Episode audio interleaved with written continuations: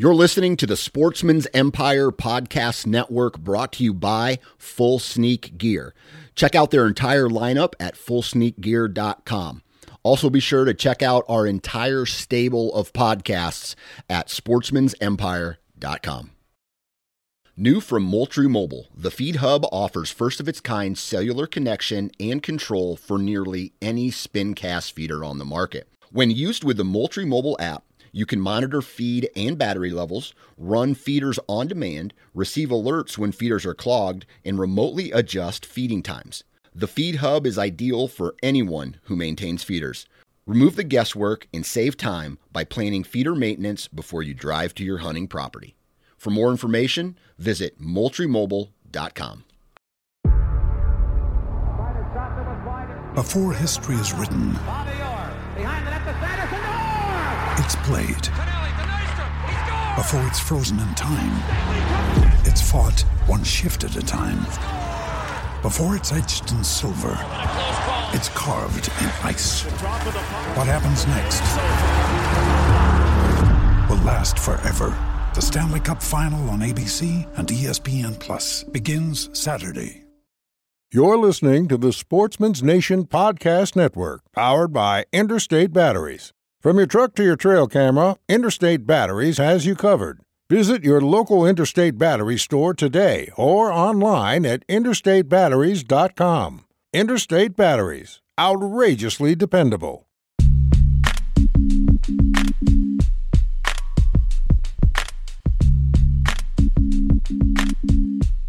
Welcome to the Nine Finger Chronicles podcast, brought to you by Exodus Trail Cameras, the number one podcast for bow hunting product information and hunting stories from across the nation. And now, here's your nine fingered host, Dan Johnson. And here we go again.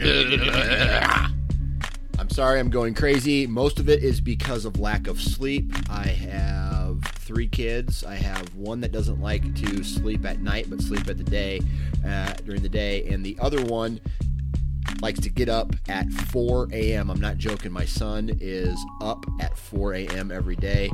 Um, I got to figure out maybe I'm not working him out hard enough through, throughout the day, but uh, that has to change because my sanity depends on it.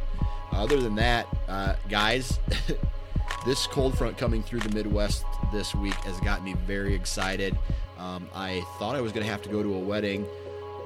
Lots of things changed over the last couple uh, days, and now I will not be going to that wedding. So hopefully, I can get some tree stand time. Uh, talk my wife into letting me go and uh, seeing if I can't get on something uh, earlier rather than later right now is when these big bucks really start to get on their feet.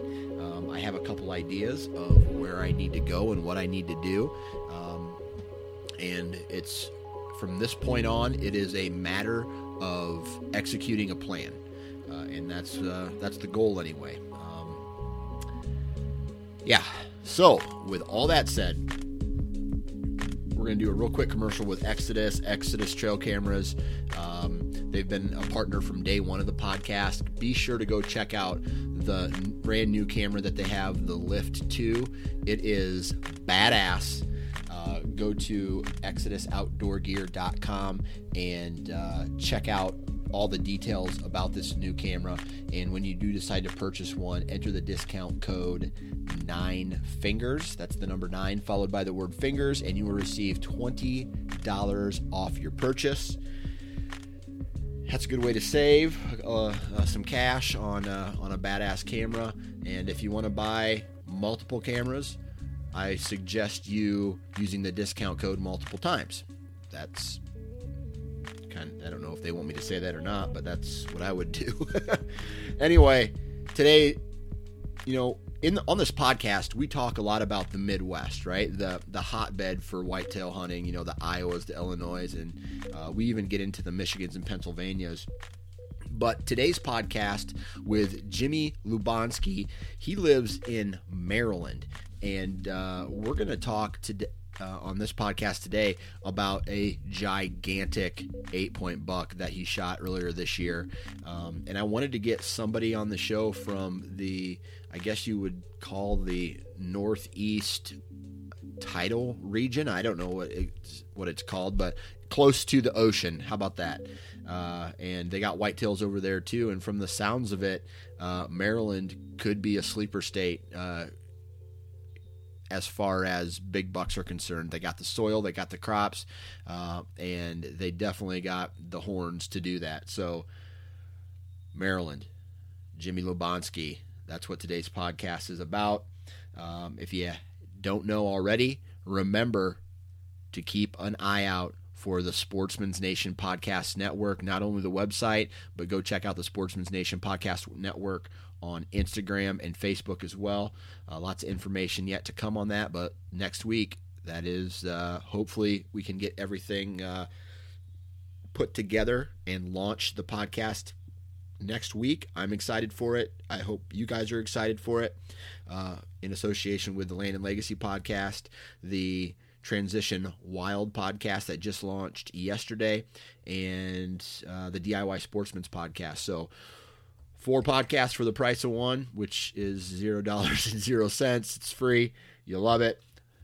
Let me know how uh, how you guys like that. Give me some feedback. I'll take anything and uh, because that makes all this uh, you know easier better i can make changes or whatever so i'm just talking because i'm exhausted like i always am and i can hear my wife yell at my son to put his diaper back on in the other room so i'm going to cut this sh- shorter than normal let's get into today's hunter profile podcast with maryland native jimmy lubanski all right, on the phone with me right now, Mr. Jimmy Lubanski. How you doing today, Jimmy?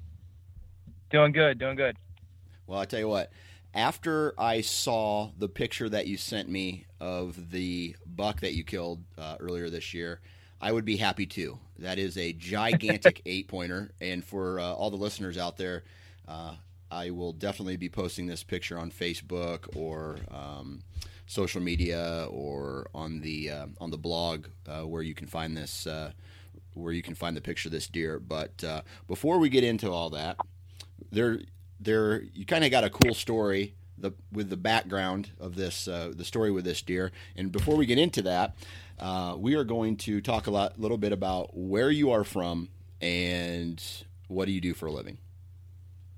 Cool. Yeah, I'm from Southern Maryland. so near the Solomons Island area, uh, Calvert, Calvert County, Maryland. Um, and I worked over in the uh, right around the DC uh, border. I'm a police officer over there. Okay, so Maryland, right? Um, I've talked to uh, a lot of guys. You know, they say Iowa used to be a sleeper state. Now everybody knows about Iowa.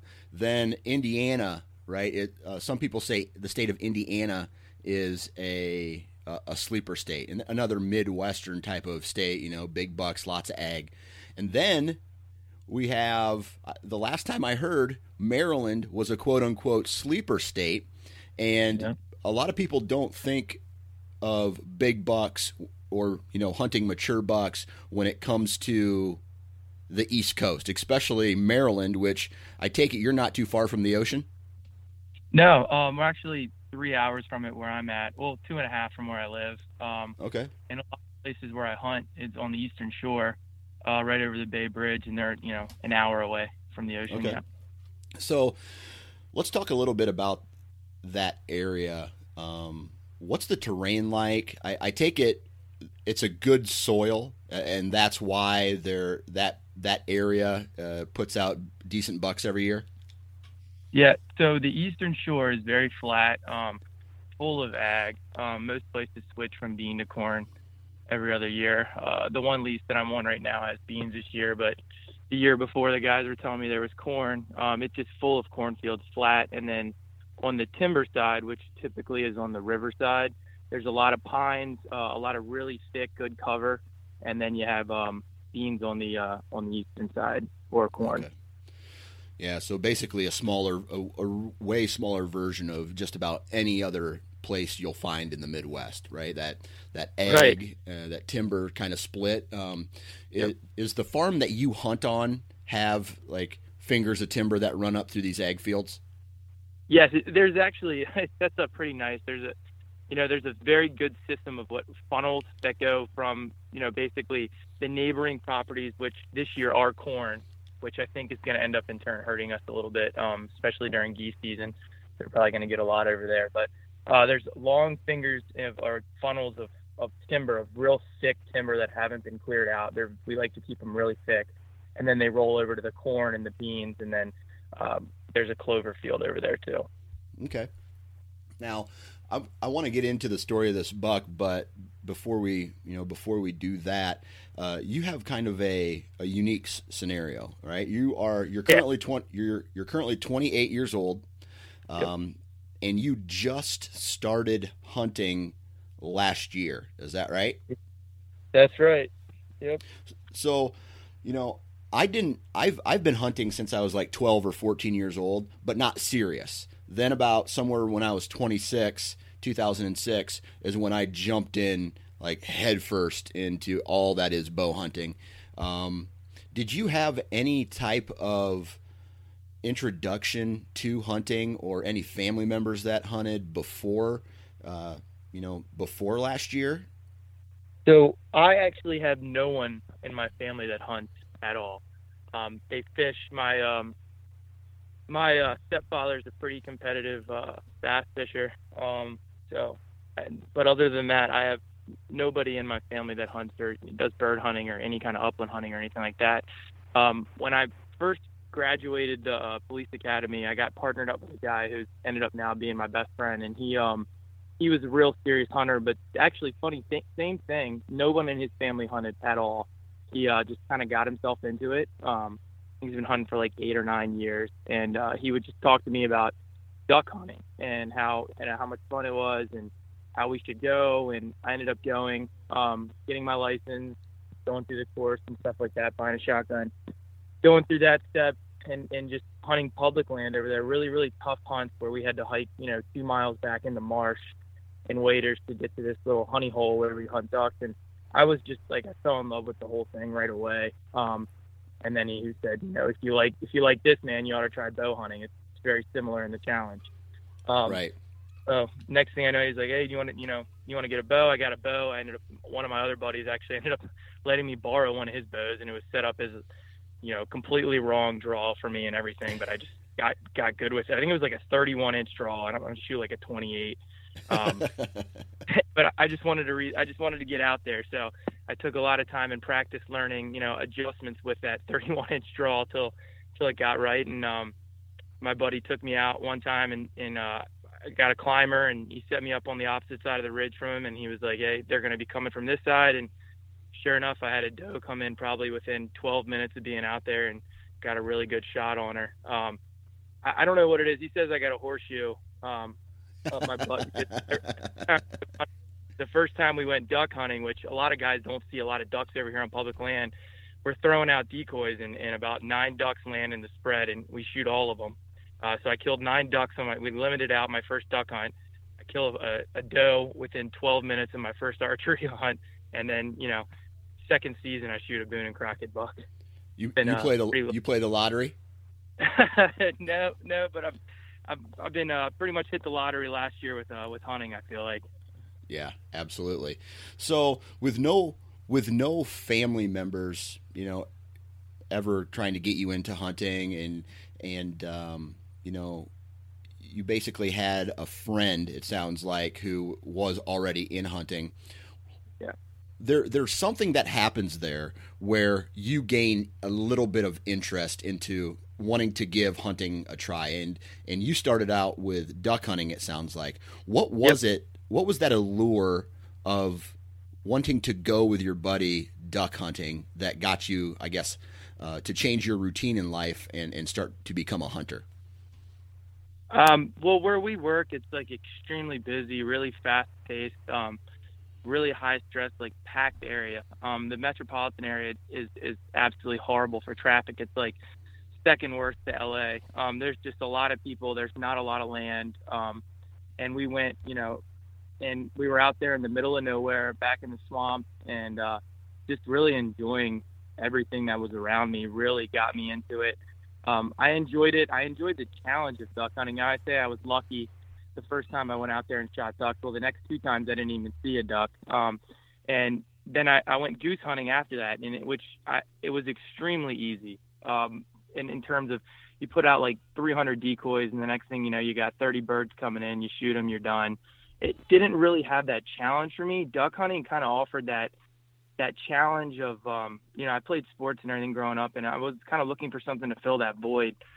That was that competitive void, you know, whether it be me versus the animal or whatever it may be. But um, it, it made me, you know, want to get out there and challenge myself. And then when I went bow hunting, the you know the first time I stood up and drew that bow back and just standing up there drawing, there's something so primitive about it, and it, it I was addicted to it the minute I let that arrow go. Absolutely. Now, what was it about bow hunting specifically? Because a majority of people, um, when they start to hunt an animal, they use, you know, especially deer, they use a gun first. Why did you Right. decide to go to archery before a firearm? the challenge. Um, I, I shoot guns on a regular basis, um, rifles in particular. We don't really have a lot of rifle hunting out here in Maryland. There's only two counties, if I'm not two or three counties in the whole place that you can do it. Um, but the shotgun hunting is limited to one week, which now I'm extremely thankful for. Um, but Right. the, the the skill that's behind archery, and uh, I, I just enjoyed shooting a bow in my backyard you know, even with that 31 inch draw bow that wasn't set, it was like a 2003 Fred Fred Bear. It wasn't set up for me at all, and I just enjoyed just shooting it in my backyard for hours at a time. And um, the challenge, you know, the the more that I learned, the more that I wanted to learn about it. To me, and I'm not trying to knock the gun hunter guys because you know obviously they're they're very good at what they do, and you still got to be out there and you still got to know where the deer is. But for me, it was just it seemed, and I went rifle hunting in in West Virginia, and it just it seemed so easy to me um, in comparison to, to shooting a bow. And that, like I said, it goes back to I don't know if it's your your Native American coming out in you or what it is, but it's just so primitive, and I, and I love every second of it. Nice, nice. Yeah, um, I was definitely one of those guys who, uh, I think I w- I actually bow hunted for several years before I even uh, did any shotgun hunting. And after Yeah. you bow hunt, and then you kind of get into gun hunting, for me anyway, and I can't speak for anybody else. There's, it's just not the same, right? Yeah. And then you get a lot of guys who they do the firearms first, they gun hunt, and then they they taste bow hunting for the first time, and uh, you know some of them fall in love with it, and some of them are like, well, you know, I'm not as into it as you know as I thought. But but okay, so this first year you got you you were using a, a bow that was not set up for you, right? Um, Right. what was it with with somebody handing you a bow that number one is not set up for you? Number two, you've is that the first time you've ever shot a bow? No, he, yeah, he gave so he gave me that bow um, probably two weeks before the season started, and uh, and he was like, "Look, man, this is what you do," and uh, didn't really give me any introduction. And the first time I shot it, I I ended up you know stacking two arrows pretty close to each other, and he was like, "Wow, that, that was pretty good." Um, but I think that my background in law enforcement and how much I shoot probably played a a helpful hand and you know the release is obviously the same with the trigger pull letting it surprise you stuff like that i think that i had somewhat of a background in it um but yeah that was the first time i had even seen a bow before so it was all very very foreign to me Right, right. So not only are you, uh, you know, you're, you're that guy who goes out and kills a big deer, but you're also the guy where archery comes natural to you. So every everybody should hate your guts right now. yeah that's that's the, the common theme among, among most of my friends that hunt right now All right, so you, you started shooting around, um, and then you, you went out and you shot this, you, you know, your first doe. Mhm. What what were your expectations going into last season? Uh, did you have any like, hey, I'm, I don't know what to expect. Uh, I wanna I wanna just get out there and enjoy myself. What were your expectations? my well my expectations were you know, eventually try to kill a doe. I would have been happy with absolutely any doe, um, which is, I know a lot of guys probably get into it and they're thinking, you know, horns, horns. I, w- I want to shoot a buck. I want to shoot a buck. For me, that really wasn't it to begin with. Um, I wanted meat. Um, me and my fiance, well, my wife now, actually, we just got married uh, a couple weeks ago. She she was very into the organic meat thing, and um, actually, she grew up on the Eastern Shore, and her uh, a lot of her family hunts. Um, so she grew up eating venison, and she was like, "Yeah, you know, I want some venison on the table," which uh, works out really good for me. So That's my right. expectations were just, um, you know, I'd, I'd like to put some meat on the table, get some meat in the freezer, and um, you know, that that was pretty much it starting out. Nice. So then, after that, uh, you you end up going hunting. So you, the most important thing is that you get the approval from the the lady, right? Yeah. Uh, that like a lot of guys don't get the approval from the lady, and then they go out and try to spend a shit ton of time in the timber, and that never works out good. I have it made, my man. I, I I'm telling you, it's from. We'll get into shed hunting later, but she is obs- like the the sheds that I found from the buck that I killed were actually on our wedding arch when we got Oh. married. Um, nice. It's like a I don't know what it is right now. It's coming in. It's like a decor thing. Everybody wants antlers all over their house, which is awesome for me. Uh, so that's more time for two. That's right. So, um, you ended up going. You're, you know, you're going out, and the first however many minutes into this hunt, a doe pops up. hmm You know, practicing in your backyard is one thing, but drawing back on a live animal is something completely different. What was what was going through your head when you you know drew on your very first deer ever? Oh, I was shaking like crazy. Um, I remember she came from the bottom of a creek bed and then uh, up the side of this ridge. And like, this is one of the things, this is the best. I think I've heard you say it before. The most things that I've learned in bow hunting have come from failure. Um, Yeah. And every time I fail at something in bow hunting, I take a, a valuable lesson from it. So on this particular time, I was set up almost at, you know, I was like 20 feet up in the tree to 23 feet up in the tree. And what it, ended up being eye level when she came up the hill, which is not very good. Luckily, it was in the early season. We start here in September. I had a lot of cover. Um, so she came up the hill and um, turned broadside to me. And I remember that pin was just shaking from her ass end to her shoulder. And I, and I was like, just remember what you know from from work and breathe, relax, breathe, relax. You know, take a few deep breaths.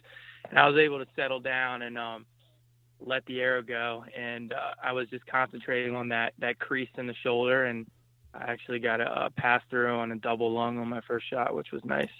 Nice. So that moment, have you ever? And we don't need to get into details about any stories, but have you Mhm. ever had to draw your weapon in the line of duty? Yeah, uh, pretty much every day where I work. Yeah. every day. So you you're in a high stress area uh, Yeah. of the law enforcement field. So Yes. how did how does that compare? Because I'm sure you get some kind of training about how to control your adrenaline dump. Uh, Yep. How did how did that compare to this scenario where obviously your life is not in danger uh, when you're Right. bow hunting, but you know some crackhead could pull out a Uzi and try to smoke you. yeah, no, it, it, it definitely should relate in the, the, the training that you go through of tactical breathing and all the stuff you go through in firearms training. I'd like to say that it relates um, or that I took those lessons into it, but now I was shaking pretty hard the entire time. so you probably would have performed better in front of a crackhead with a gun as opposed to uh, just a, a doe.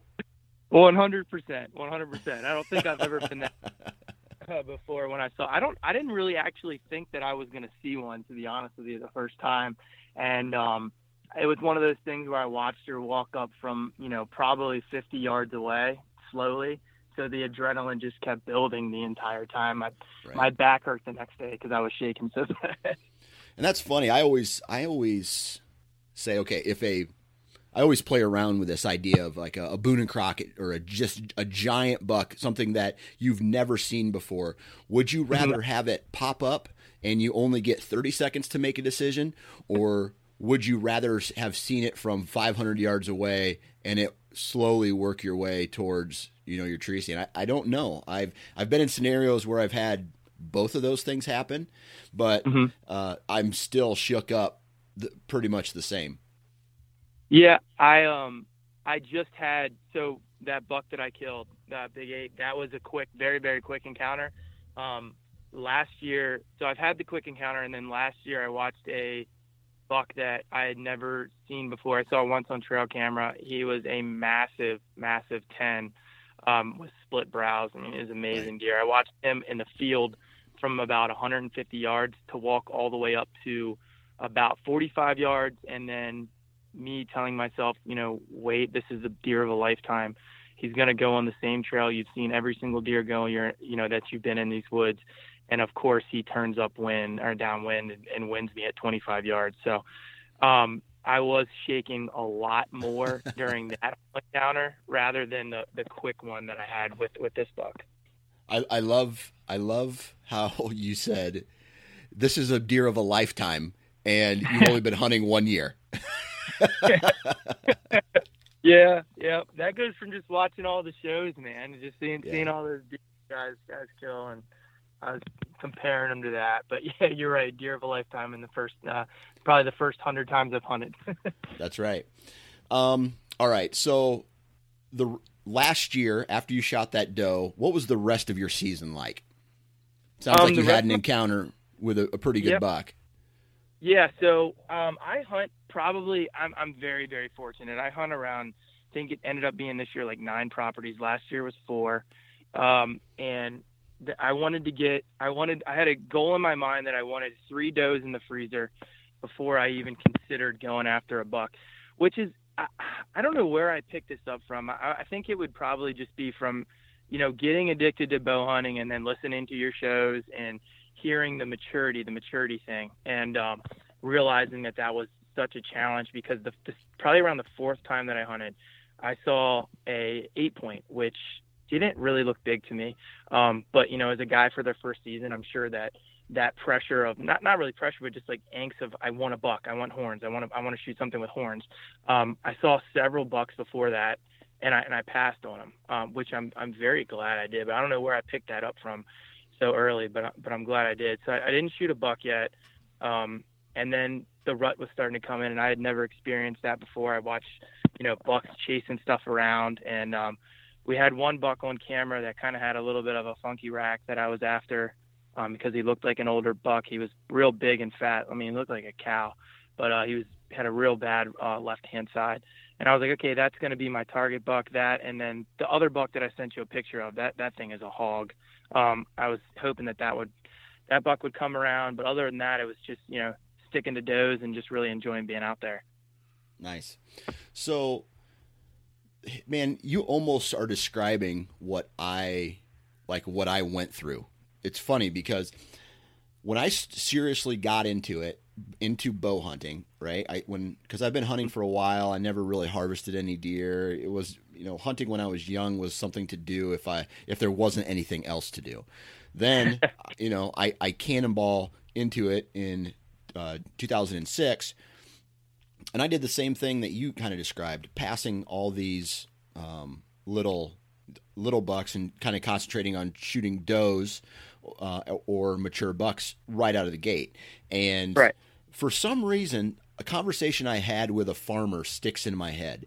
Um, I was uh, I had my very first trail camera ever, and it was the one. It was the kind of cameras that uh, you put actual film in, and then I think so. You could only get like 25 to 35 pictures per roll. So wow, yeah. So I would put that camera out, and hell, it could have been pictures of, and this is actually what happened most of the time is like 20, 24 pictures of wind, and then one picture of a deer, right? So, so I remember getting a buck on camera, and I showed it to the farmer. I said, "Hey, I'm going to try to kill this buck," and he looks at me, and goes, "Why do you want to kill that buck?" That's a young that's a, that's a young deer. And I go, "Well, what do you mean?" And then so th- I had a, this conversation with this farmer about that it was right then and there where I learned that if you give a deer more years to live, his antlers will grow, grow bigger. And it was right then and there that I made the decision that I only I kind of want to hunt mature deer uh, from an age class perspective because with maturity you get bigger antlers. Um, and right. now antlers today aren't necessarily as important, but is that I mean is that some of the same thought process that you went through when making that determination that hey I'm not really interested in young small bucks? Right. So th- so the first time that I went hunting and uh, I hope my buddy ends up listening to this. Um, the first time that I went hunting, there was three of us that went hunting, and uh, my one buddy shot a spike, and uh, I remember thinking to myself, and, and it's a joke to this day. We call him the Spike Slayer, but um, to to this day, I always say like, man, I asked my one buddy, why, why did he shoot that that baby deer, man? That that doesn't make any sense to me. Like, isn't that isn't that buck gonna get any bigger? And he was like, yeah, it's definitely gonna get bigger. I don't know. He's an idiot and uh, and he was just you could see on the walk back he just had his head down like man I didn't I didn't know it was I didn't know it was a spike but secretly I I, I know it was a spike but um yeah. I, I there's something about it where I, I was like from that point on I was like man you know a a more a, a more mature deer an older deer is something to be proud of for one and then as I hunted I saw I'm seeing these same size deer come in every single time. You know, some of the same exact deer. And at the time, I didn't know they were two and a half, three and a half years old. But you see them walking in every single time, and I started to think to myself, this is pretty easy to to kill these these small young bucks every single time. Um, maybe I'm missing out on something here, but what should be the the goal? And that's what kind of led me to listening to your podcast and um, all the extremely available awesome information. That's that's one thing I'm spoiled in, man. Is the amount of information that's available now online. Uh, you know, experiences, techniques, um, tactics, everything. That's something that I feel like if I would have started 12, 15 years ago, I, I would have had to learn one on my own and wouldn't have a great idea about it because I didn't really have anybody to go to to talk to about, hey, Dad, should I be? Is this the kind of deer I should be after, or so on and so on. But now it's you got so many guys like yourself um, that just you know spread that that knowledge of mature deer, and that was the thing that stuck with me is age class. You know, how do I tell how old this buck is?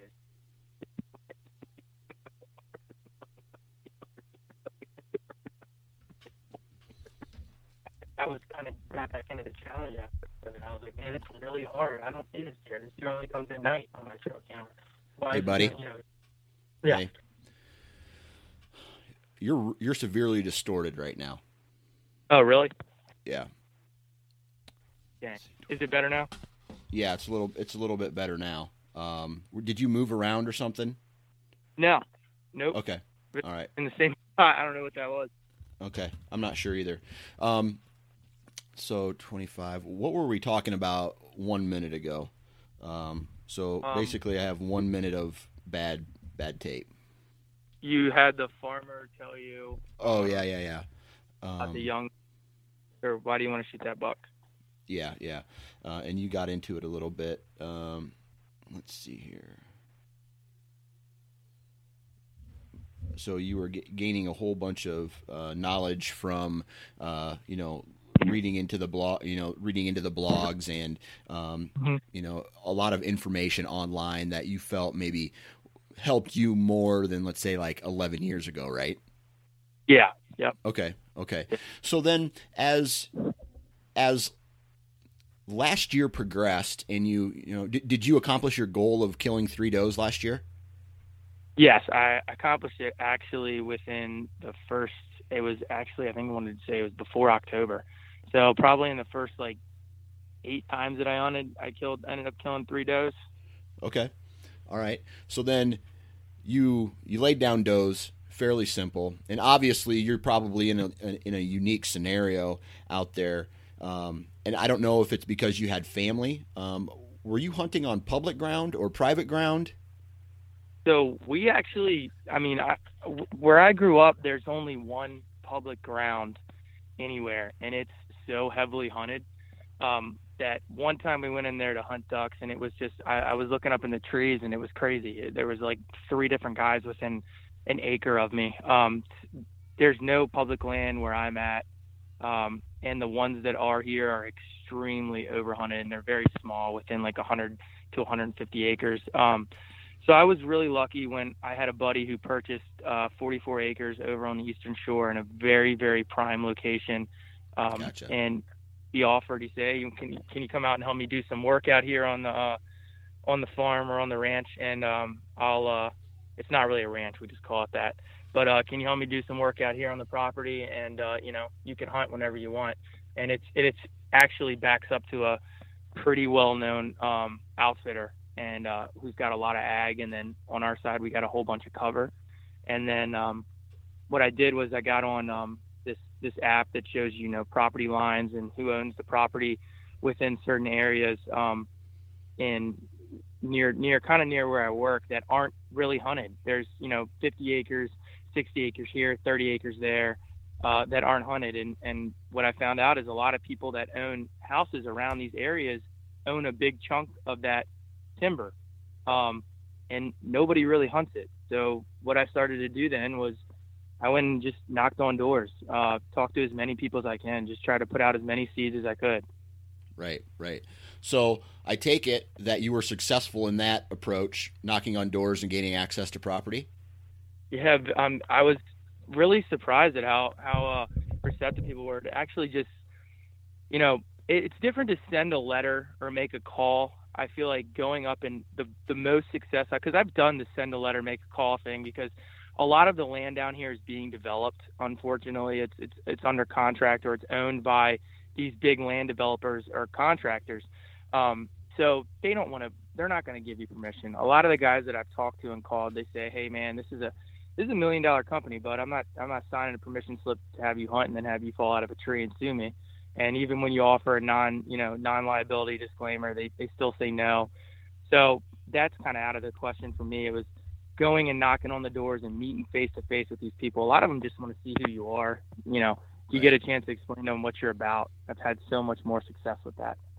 All right, now here's the question: Do you have a cruiser? Yes. Uh, did you drive your cruiser to go knock on doors? No. No. Okay. No, Okay. did not. Okay. However, however, I was in uniform. Oh, okay. Yeah, that's almost like cheating, man. yeah. Who's gonna tell a cop no? a lot of them did. A lot of Okay. them did though. Okay. All right. Well, that's cool though. I mean, you know, if I owned property, obviously no one would get to hunt it. But if I had a cop show up and you know in uniform and be like, "Hey, I'm my name's so and so," I would actually consider it a lot more than if it was just some average Joe, right? I mean, police Right. officers protect and serve, whatever. So if you're going to have anybody on your property, it might be a, it might as well be a police officer. Right. Yeah. No, it's it's it's helped out a lot. Um, and uh, you know, you got to tell them up front, like, I'm I'm not offering to, um, you know, watch over your property extra and any kind of benefits for my service because you know you'd obviously get fired for that. Um, Yeah. But I do think a lot of them do feel a little bit safer when um, if I do park the cruiser there when I'm gonna hunt. Um, because occasionally I will do that if it's in the county that I hunt, because we're not allowed to bring our cruiser out of the county. I only have about three or four places that I hunt where I work um, because it's it's actually such a it's it's literally like a city and um, in between those uh, rows of townhouses or apartments and stuff there are like 30 acre 40 acre patches and I have permission to hunt two or three of those Right, right. So you you gained access to this uh, to these properties, and Right. you know that's something that a lot of people have to learn how to do. Just like shooting a bow is, you know, I know a lot of people who are great hunters. But they can't communicate. I mean, they don't know how to have a conversation with anybody. And Yep. that's one thing that I'm not saying I'm a great hunter, but I tell you what I'm good at, and that's talking to people. So I'm, I'm I- I can go up to a, a farmer and I can relate to them on different levels, and you know allow myself, you know, introduce myself and allow them to know who I am, what I'm about. You know, hey, if there's a, a hole in the fence, I, I'll fix it. I don't need to, you know, call them. I just take care of business. You know, they know that Right. nothing's going to happen on their property, um, and I think that's that's part of hunting that a lot of people do, like a lot of people overlook You know, a lot of people say, "Oh man, I don't have any property to hunt. All I have is two, three acres or twenty acres or whatever. Then I have to hunt public ground." Well, if you get better at knocking on doors and communication with people, you're going to be able to open up more doors for you, you know, for for your hunting. Absolutely, absolutely. I okay. Um, Go ahead.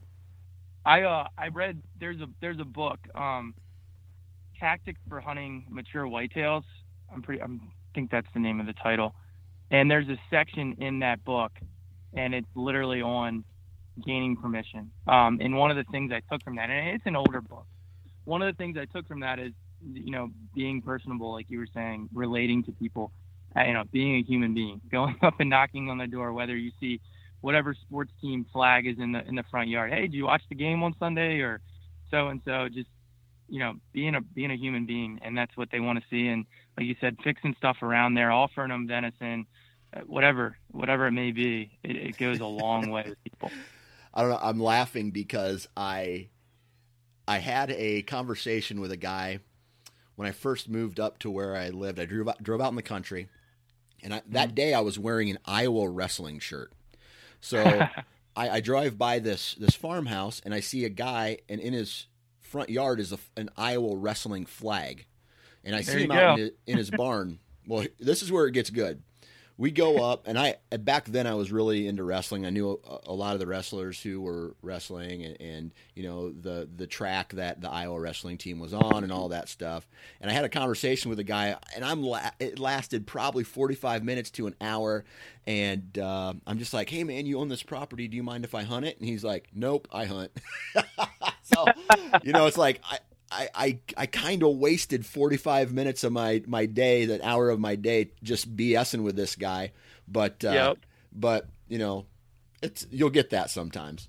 Oh yeah. No, I've, I've definitely been there, done the 30 minutes going in, sat down, had somebody make me their, uh, world famous, uh, chocolate chip cookies. They only make their grandchildren, uh, sit down at the table, start talking and 35 minutes into listening to rambling, um, you know, I popped the question hey, ma'am, do you mind if um, you know, I take a few does back here for meat? Um, oh no, honey, uh, we're not we're not really into the hunting thing. We like watching the deer eat the flowers. okay, we, we, we like watching the deer uh, eat our landscaping. Yep, exactly. There you go. so okay, so then the rest of the rest of last season, right? You, you got your yep. you got your does. Mm-hmm. What uh, did you have any encounters with any bucks that you felt deserved an arrow? I uh, I had an encounter with with one buck in particular that we have on this 44 acres over on the eastern shore, and me and my buddy had been running trail cameras since around September, and we had one buck that kept just kept coming, kept showing up. Um, he was a nice wide eight point. Um, at the time, we figured he was probably three and a half years old, but it was something that I thought I would have been really proud of at the time. Um, me and him came to the conclusion that hey, we're not going to kill this deer. We're going to let it grow and uh, see what uh, see what it turns into next year. Um, and then I had an encounter with what was probably a 140 inch uh, three and a half year old with my buddy who uh, took me hunting, and I actually videotaped it on my phone. I got a recording of the buck walking under me, and I sent it to him, and I was like, "Yeah, man, letting him go one more season. He's going to be a hammer next year." And he calls me when I get out of the stand. He's like, "A hammer? what the hell are you doing, buddy? You've never shot a buck before, and you're over here letting them pass like you're on the Outdoor Network or something. Like you need to put. and uh, I just said, yeah, man, but I, you know, I've seen I've seen those bucks that size several times this year. Just it, I don't think it would mean as much to me as it should. You know, next year there's a potential of of having a, a real a real 160 inch plus deer on this farm and he's like i don't know why you're talking like this. You haven't killed a buck yet he's he's getting frustrated because yeah. because it sounds like your goal and his goal were on different planes. They were. They were. And and that's a lot of my a lot of my friends that i hunt with which i don't think they're really into the podcast the blogs the the the time that i it's it's an obsession really. I can't really say it's anything else. But yeah. you know, when I'm in my cruiser at work, I, I am listening to your podcast. I'm, I'm able. I'm lucky in that term that I can listen to 10 podcasts a day at work on my car and my radio or watch YouTube videos of, you know, whoever it may be, watching what they're going through. And to me, that kind of struck me as that's, that's a challenge. That's what I want, you know, Right. and a lot of guys really into that over here that I know Right. of at least. Okay, so so what we have here is you passing you passing smaller deer to get to bigger deer, right? You you want that next age class, you want that next bump up for antler size.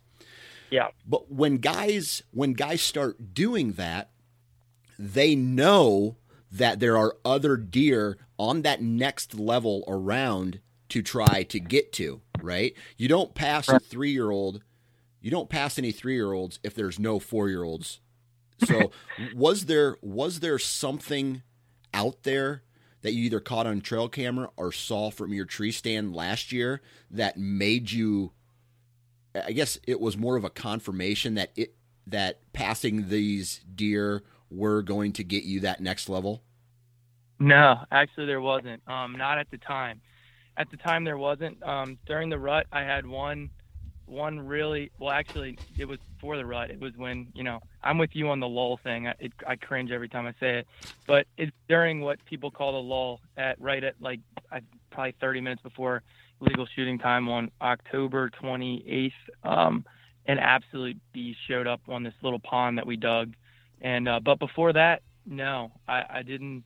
I didn't know of anything that was in that 160 plus range or four and a half or older range. I, I didn't know of them, but I knew if I killed this three and a half year old next year, I definitely wouldn't have a four and a half year old to go after. Right. So you were okay with not shooting a buck because you knew that if you passed some of these these younger deer that there was going to be a bigger deer the following year. Yep, and I and I wouldn't I wouldn't say it was easy. Um, there were Yeah. several times that will draw on three and a half year old bucks, and I and I just had to talk myself out of it. Like, you want to shoot a big deer, you can't kill all the three and a half year olds this year. And uh, I just kept going back to that, and that's that's one of the other things that I getting into it late. You know, at this age in life where the information and the pictures and the video of all these mature deer really played a part in it because if you know 10 years ago i'd have seen that deer i probably would have said that's a stud he's going on my wall not knowing that this is these are the kind of deer this is the potential that you have if this is what your two and a half three and a half year old deer look like you know they're they're going to get bigger man Right. Absolutely. So that's uh that's that's unique and that's a that's a unique perspective because of the education you gave yourself on deer hunting um it kind of formed you into it helped form the the I guess the your goal of what kind of caliber of deer you wanted to harvest. absolutely. Absolutely. And i did shoot a buck last year though. I will Okay. say that. I i did shoot a buck. It was a small buck. I didn't want to shoot him. He was dragging his back leg. He had been hit by a car. Um, he was dragging his back leg kind of back near that that pond area that i was speaking of. And uh, i knew i had to i had to put an arrow in him because it was it was looking bad Okay, so that really doesn't count. I mean, you you did you did the right thing though. You know that doesn't count. Like you didn't go away from your goal to kill this buck because you were you know you got that that bloodthirstiness that some people get. You Right. saw a wounded animal and you're like, hey, I got to put it out of its misery or it's going to get eaten alive by whatever. Yeah, that's that's the only the only buck that I that I shot last year, and um, and I had a lot a lot of more mature or bigger deer than that one come in. Um, that was just like you said. I just I had to put him out of his misery. But um, there was one one or two other encounters with with pretty big deer. But other than that, um, you know, mostly three and a half year old bucks that I that I let walk. Right. Right. Okay. Now, the buck you shot this year, did you see him at all last year? Yep, I saw him saw him one time last year, and um, didn't have any trail camera pictures of him. Um, nothing, nothing in the gene pool that even looked like that buck. Um, he looked like I told. I called my buddy afterwards, and I said, "Dude, I'm still shaking telling you the story. This buck was at 60 yards, hot on a doe, nose to the ground, just thrashing." And uh, I saw he was facing away from me, but I it looked like his G2s just kept going. I mean, he was huge, but never had him on trail camera. Uh, never never saw him again. It was just one time, and it was on November 9th. Yeah. So the the buck this buck then from a from an, a size perspective of antler growth Mm-hmm.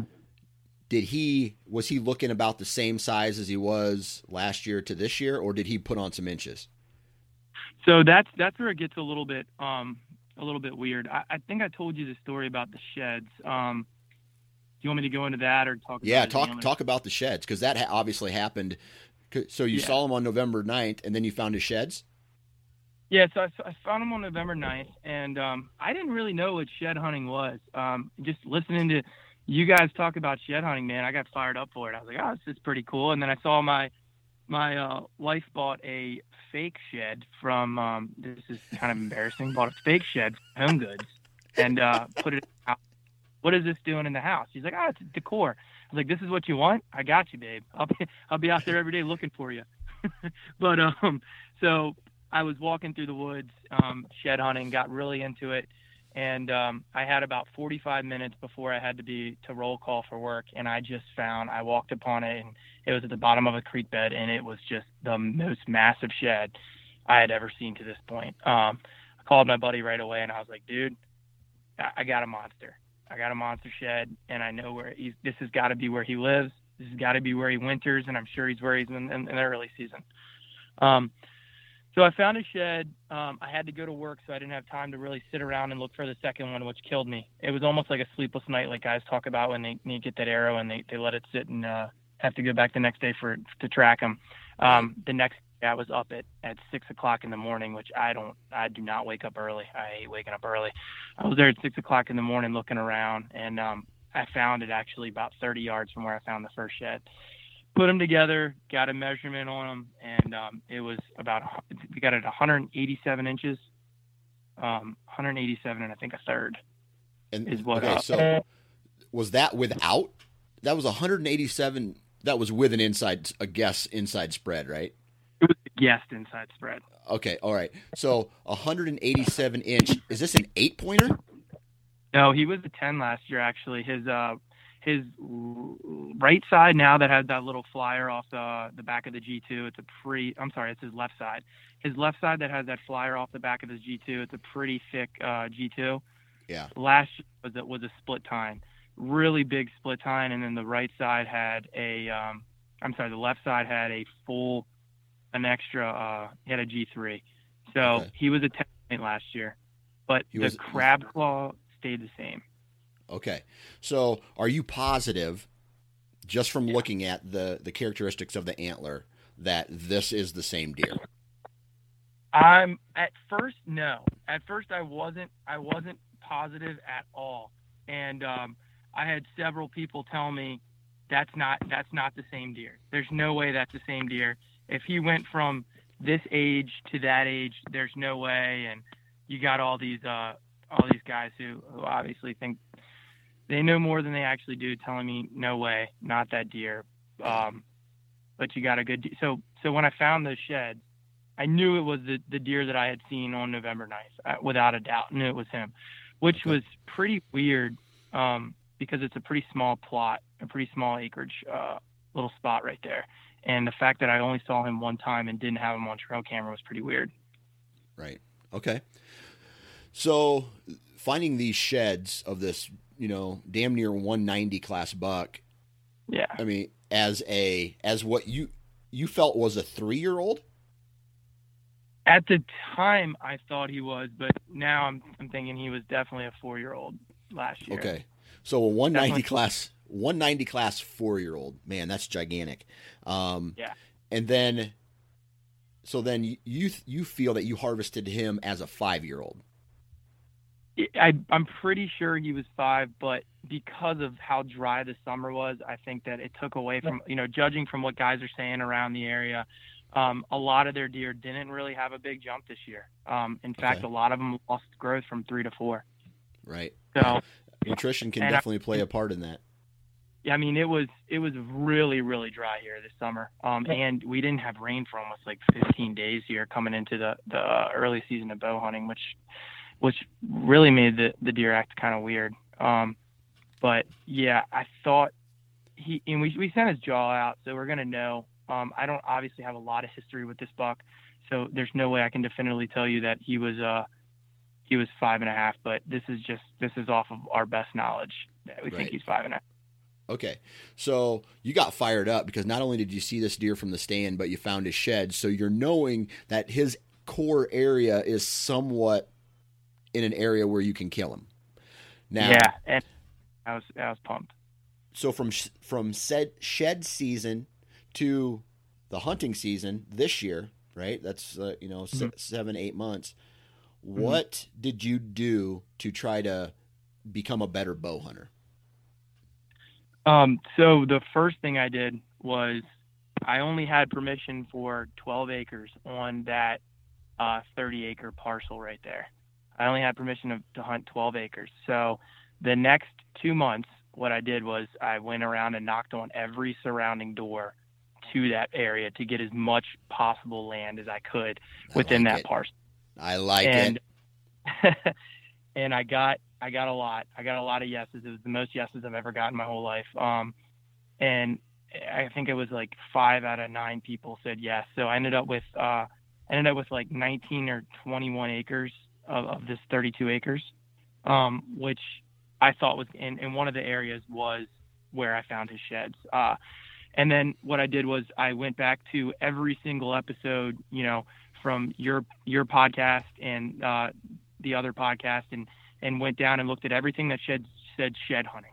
Every every single episode said something about shed hunting to learn absolutely as much as I could about what the sh- finding those sheds meant, what you guys learned from those sheds, and um, from that point, I, I learned, you know, this is probably where he lives. This is his core area. This is a mature buck. He's probably not going to do a whole lot of moving um, from this core area within the, you know, before or after the rut.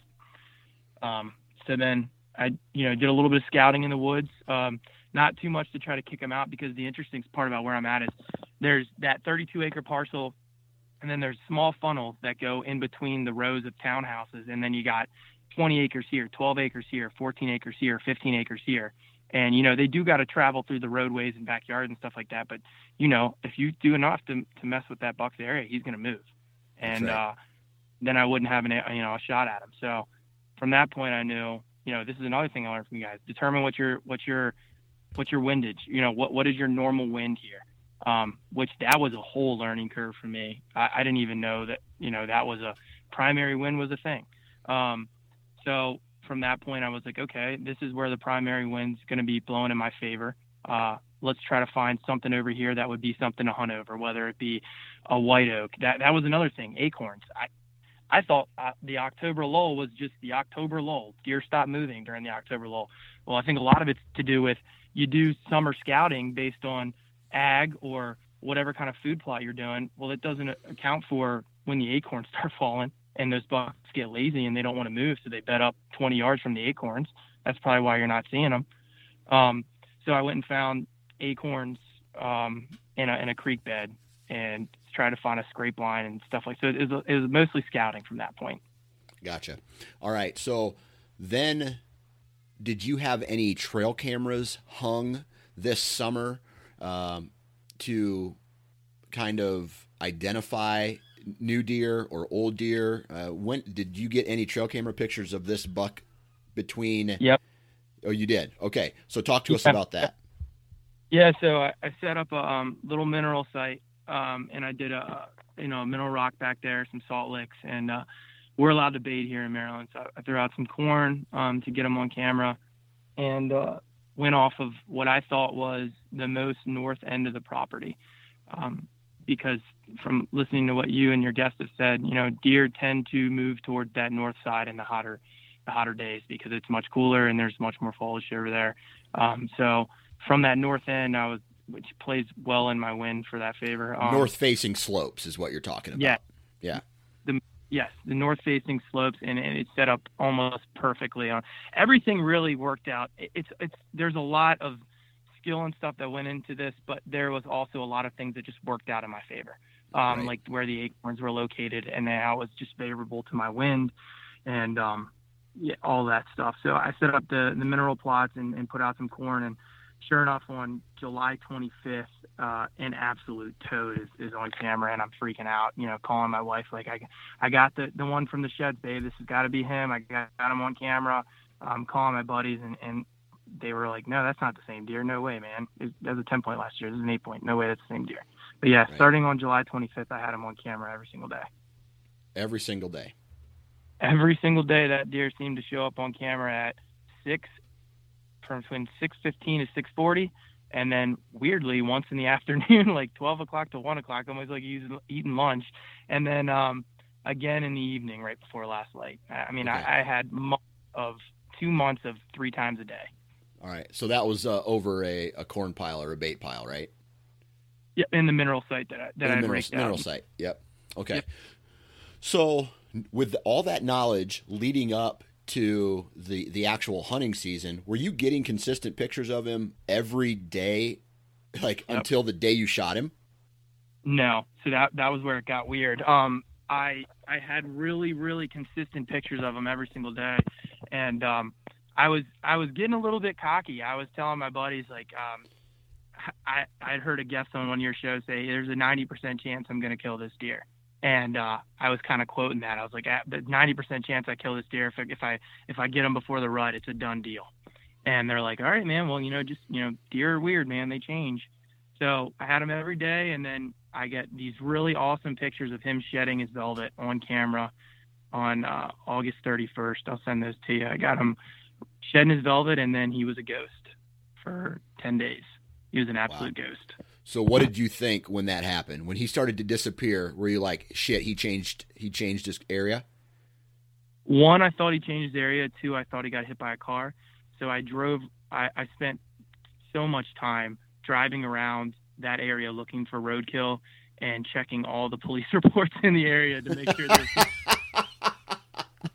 deer hit by a car in that oh, area. that's funny.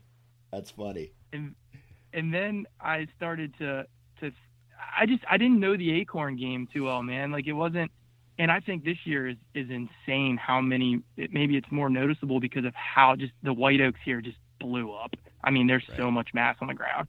And um I found out where the acorns were and it just happened to be pretty close and I was like, man, this is well, we'll get into that in a second because that's actually how I killed him based off not off based off of trail cameras, but so he was gone for for 10 days and then the season started and I, I hung a stand, um, you know, off of the trail that I thought they were coming in to hit the minerals and the water source and the corn. And the first day that I hunted on opening day, I saw every single buck that I had on camera from four and a half year old to four and a half year olds down. Um, every single buck that I had on camera came in that first night except him. And, uh, I pulled the card that day, and that was the first time I checked it since he shed his velvet. It was uh, seven days apart, and he was nowhere to be found. Not not anywhere on that camera. So I yes, I started to panic. Okay, so uh, knowing that you know the the the, the rut is not is not even close because it's in September, um, you guys are or you start to panic a little bit because you think something happened or this deer moved or he got hit by a car, whatever, whatever. What happened next? You know, was it kind of just a, a, a lucky spot? I mean, what did you start to think when, okay, from a strategy standpoint, what do I have to do now to try to find this buck? So I, like I said, I started to panic, and I called this guy that I know, um, who is another uh, officer on the department, who is he's just kills hammer bucks. Um, and I was like, "Hey, bud, I'm having a bit of an issue here. What do you think?" And he was like, "Well, you either have been creating way too much pressure in there hunting, because I had hunted four days of the first like nine days." Um, but he said he should still be showing up at night. That's a little bit weird. Um, have you checked for the acorns? And I'm like, oh God, the acorns. Yeah, of course. Um, so I go, and this this spot sets up really nice for the wind because I can get in and the winds. It's not going to be a factor when I'm going in and checking cameras and stuff like that, which I know a lot. You know, that's just it happened to work out for me. Um, so I go down about I don't know, maybe a, a thousand yards from where I had this mineral site and been seeing them every single day. And um, I see just these massive hoof prints and on this main trail, real deep in the ground, and we had just gotten rain. And I look up and and there's acorns falling right on the corner of what this open field would be, and uh, there's no ag there or anything like that. It's just it's just grass, um, and it's on the north facing slope. Um, so I went in and I was I, I called my buddy and I was like, you know what, man, I'm, I don't have any trail cameras over here. I'm gonna give this spot a try. And, you know, what the hell? What's the worst that can happen? So, not having a stand hung or anything like that, I I used the climber. Um, I climbed up on the edge of the the field and um, where I'd seen the hoof prints and where I had you know permission to hunt in that little area because the area a little bit to the west of that I didn't have permission and I was kind of scared that was where he was that was where he was going and starting to second guess like you know did you do too much? Were you pressuring him too much? Did you hunt too much? And um I got you know it was that's that's when it all came together. Sure enough at, at 6:45 that afternoon that's when it came together.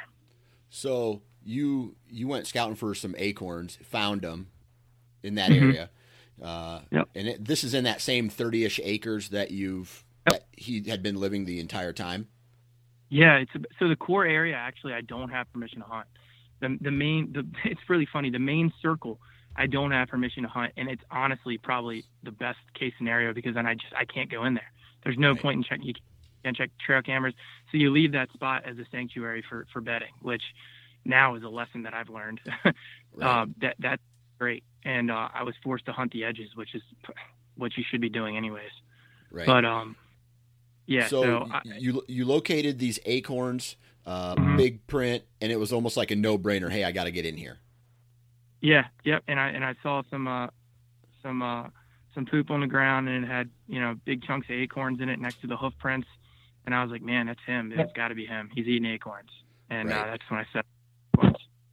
Okay. So you you hung this tree stand kind of was it a run and gun? Did you take take the stand in and hunt it that night? Yeah, so I, it was it's a climbing stand actually. Um, okay. Which I don't. I kind of went away from those this year. Uh, last year I did a lot of climber hunting because I kind of got into the game late. I got into these permission spots late, and um, I, I I don't know what it is about a lock on being being hanging a lock on and having the availability of just being like, oh, I'm running 30 minutes late. Let me just climb up in my lock on. I think that was a trap that I fell into really hard right away. And run and gun is not a term that a lot of guys use over here. It's not a, it's not really a thing. Um, so that was something that I took directly from you guys that just played out so well on my part that I won't do anything but the run and gun now. Just keeping them guessing, moving around. That's that's the key. So I went in there with the climber, uh, climbed into a tree that I had never scouted, never seen before, and uh, it was just based right off of that trail where I'd seen the hoof prints. Okay, so you get in the stand was it that first night you ended up uh, having the encounter with him? yep, it was the first night. Um, my my wife it was a week. It was a week to the day of our wedding. Um, she wanted me to go all the way up to northern Baltimore to pick up these damn centerpieces. Uh, these like middle cut pieces of wood for the centerpieces on our table, which uh, she's gonna listen to this. I'm sure they turned out beautiful. But uh, I had to go up there, and I was getting in the stand a lot later than I had wanted to get in the stand. Um, and it's the first time going in, so you you know it's like the first time hunting that year. You don't plan for certain things. Um, so I'm texting my buddy. It's it's 78 degrees. I'm sweating my ass off. I forgot my ozonics. Uh, I don't have my ozonics in the tree. I grabbed the wrong quiver. It's I was like, and I had a back. Funny, I had a backup release in my bag. Thank God.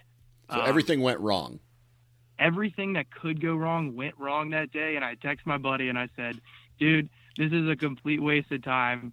Uh, I'm wasting a hunt day that she might be mad at for a day I'm not going to see any deer. And he said, stick it out. Those usually make for the best stories. That was eight minutes before I killed this buck. Oh my lord! So, so how long yeah. were you in the tree stand before he showed up? So I got in there really late at like 4:45, I finally got up, got set, got my. Oh, another thing, I forgot my bow hook, so I was holding my bow in the climbing stand the entire time. Um, so it was probably an hour and a half that I had been in and not seen one deer. I blew the field coming in. Yeah. Three days, blew the field coming in. That was another thing that added to it. Um, climbed up, probably sat for an hour, and then uh, two bucks showed up from an area that I not thought they were going to come from, and then I was freaking out that the wind was wrong from from where that I, where I was hunting, and about 10 minutes after that, a three and a half year old started just working this, uh, working this scrape and rub and hitting it pretty hard. And, um, r- which is weird. Right after that, I heard thrashing through the woods. I mean, it sounded like something was moving with a purpose. Um, came right over the creek bed and I saw the tip of his antlers and I knew it was him and, uh, panic set in, not panic, but just, I was shaking like I've never thought I could shake before. And so did uh, he that, did he come right to that acorn tree like he'd done it ten days in a row and he was ready to, you know? Yeah. Yep, he oh, did. Wow. He did. He did, but I I really think that that three and a half year old buck hitting that rub uh, worked in my advantage. It was almost like he was saying, "Hey, that's that's my acorn tree. This is my territory." He came in pissed off, oh, uh, wow. uh, very aggressive. Came over top of that creek bed, very aggressive. Came right into that, right into that little uh, set there's like four white oaks right there that were hitting pretty hard. That's right where he came into. Gotcha, gotcha. So as as he's you know you know foreshadowing tells us earlier mm-hmm. in this, he came in fast and hard. You didn't really have mm-hmm. time to get all jacked up. I mean, you did, but right. Yep. To, no, it, what it what happened in that 30 seconds from the time you saw him to the time you ended up letting an arrow fly? So I was, like I said, I forgot my bow holder or my hanger, so I was hold, holding my bow, which probably worked out in my my favor because it didn't have that that extra movement. I didn't really have that great a cover. Um, so I stood up when I saw him getting behind a tree that was big enough for me to stand up. So I stood up and drew um, pre- way prematurely. Uh, this this deer was probably 70 yards out, but um, like I said, I was kind of panicking. He was probably 70 yards out over the creek bed. Um, he came and stopped at what I had shot a tree at at 52, and I would never take a 52 yard shot. I, I shoot it in my backyard all the time. It's just not not on that deer. It's not the one you take. And um, he just kind of hung out for a second, and then he started to move. He moved to about 46, turned and ran away back towards the creek. Um, and I'm thinking to myself, this he's gone. It's it's a done deal. Um, then probably 10 minutes passed and I hear thrashing again, probably 20 yards up from where I'd seen him on that tree. Um, and then sure enough, he comes stepping over that creek bed again and right back to that acorn tree. Stops at probably, I called him at 42, call stopped him at 42 yards. And, um, and I, normally if you'd asked me 10 days before that, would you shoot that buck at 42? And I'd say absolutely not. But because of that, the fact that he had already turned, and I shoot so consistently at 40 to 45, and I know that's my I'm I'm good. I'm golden in that range. Um, he stopped and uh, I let it fly, and he was quartering away, and I hit him right in that pocket behind the shoulder blade, and uh, got a complete pass and went through the shoulder on the other side and double lunged him. So, you let the arrow go. What was your thought process at that point? I mean, did did did the quote unquote holy shit set in, or like were you shaken? Talk to that's, us about what happened after you knew you hit him. So that's the funny thing. My, uh, I called my buddy Dustin. Well, first off, I told you I, I grabbed the wrong quiver, and then right. another backstory to this. This is the I just bought a new bow on Wednesday. I killed this deer on Friday. I had probably 150 arrows through this new bow. This is a bow that's set up for me. It is my first real purchase of a bow. I went hard on it, and I, I knew what I wanted. I bought it. Um, so I grabbed the wrong quiver for this new bow, and it didn't have a lighted nock on it. And uh, I know you shoot you shoot a fixed blade, correct? I do, yes. Okay, so I I've been shooting mechanical up to this point, but I had fixed blades in my quiver for like follow up shots on does just in case I needed it. Um, and I grabbed one without a lighted nock and a fixed blade. and uh, when I everything that could go wrong went wrong that day. And um, but I mean, turn worked right. But I shot him, and he kind of didn't take off right away. The other bucks ran away right away. He kind of looked around for a second, and then his tail went down, and he ran over the creek, a pretty steep creek bed. And I thought I heard a crash, but not really. I call my buddy Dustin, and I say, "Holy shit, Dustin! I shot him. I, I, I know I smoked him. I know I smoked him. Like it's the, it's him, and he's freaking out. Like, oh my god, I'll, I'll be there in ten minutes. I'm coming right now. I don't. I'm at dinner with my mom. I'll tell her she's got to take a rain check. I'm on my way because he had seen the uh, he had seen the trail camera pictures of it. And he's like, whatever you do, don't go in there. Leave them, leave them be. Let them die. Yeah. Um, so then I go over to the spot of impact, which is you know 40 yards from where I was set up, and I don't see any blood, and I and I don't see my my arrow, and you know normally shooting lighted nocks I can follow those nocks pretty good and and determine if I got a shot, and this is also kind of out of the normal range of where I shoot. So I called Dustin back and I said, Dustin, there's no blood. I think I missed, dude. I think I missed. He made it over that creek bed. I think I missed him. And he's saying, Oh my God, no. You, how did how did you miss? Blah, blah. And then the panic starts to set in, and I'm like, I think I just missed this deer. And uh, and he's like, All right, but just look for the arrow and don't don't go in there. And uh, I still can't find the arrow. I walk up about probably 20 yards, which I really hindsight should not have done, but I was just guessing if if, if I hit him or not and uh, I just see a puddle of blood right before the creek bed. And I called Dustin back, and I'm like, Dustin, he's. I, am telling you, he's down. I, that had to be the crash that I heard. It, there's blood everywhere, and um, so it was a it was a roller coaster, man. It was definitely a roller coaster of emotions. So you you follow the blood. Long story short, you follow the blood. Yep. You find the deer. It was a good hit, right? Yeah, yeah, it was it was a really really good shot. Um, Okay. like I said, turned away, went straight through, and yeah, I, we my buddy Dustin shows up.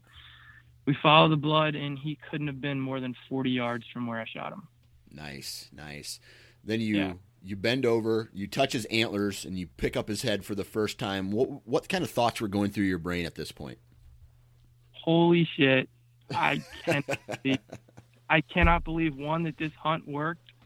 Two that I am this lucky to have my hands on this kind of animal right now. It, other than my wedding day, it was the greatest day of my life, easily, easily Wow. the greatest moment of my life. Holding that deer and just, I, I couldn't. And my buddy who's been hunting for 10, 12 years in the southern end of the county or the state that just they they I mean the Maryland state record was shot there last year 10, 10 miles from from his farm and uh, he was like a 260 inch deer and uh, that guy shot some big deer and he was like holy shit Jimmy I one I hate you because Yeah. that shouldn't happen two I'm so happy for you that is the most amazing deer I've ever seen Yeah, Man, that's crazy. Um, Yeah. So then, my next que- my next question is for some of these people, and typically this happens with kids, right? A kid Mhm. who is, I'm going to say between, oh, 16 and younger or something like that. Mhm. They kill a slob, right? They kill a Boone and Crockett animal. They they they kill a uh, a giant giant buck.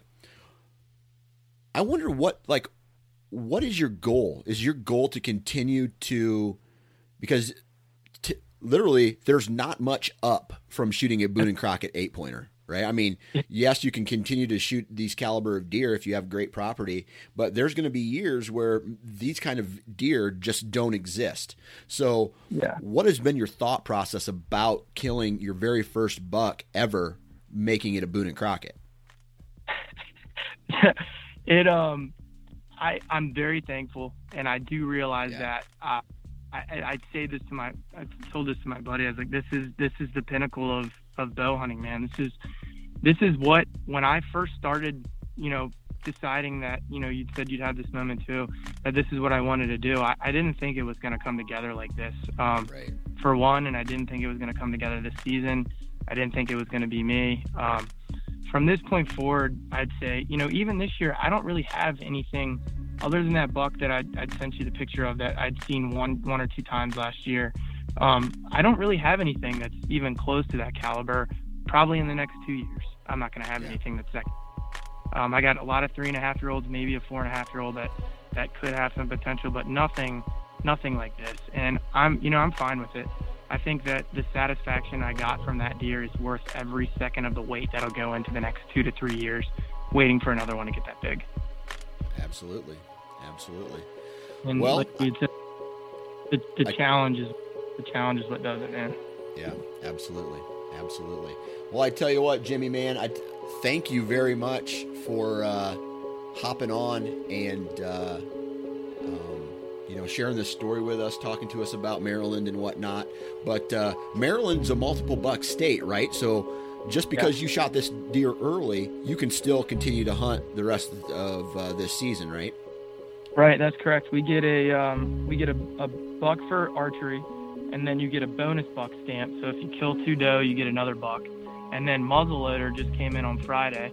So you get muzzleloader from Friday to Saturday, and then another couple of splits of that, two to two to three day splits. You can take a buck with that, and then you have your shotgun season, which is the week after Thanksgiving, and then one more late season. So theoretically, you can take four bucks with your bow. Because I, I don't gun hunt, I only bow hunt even during those seasons.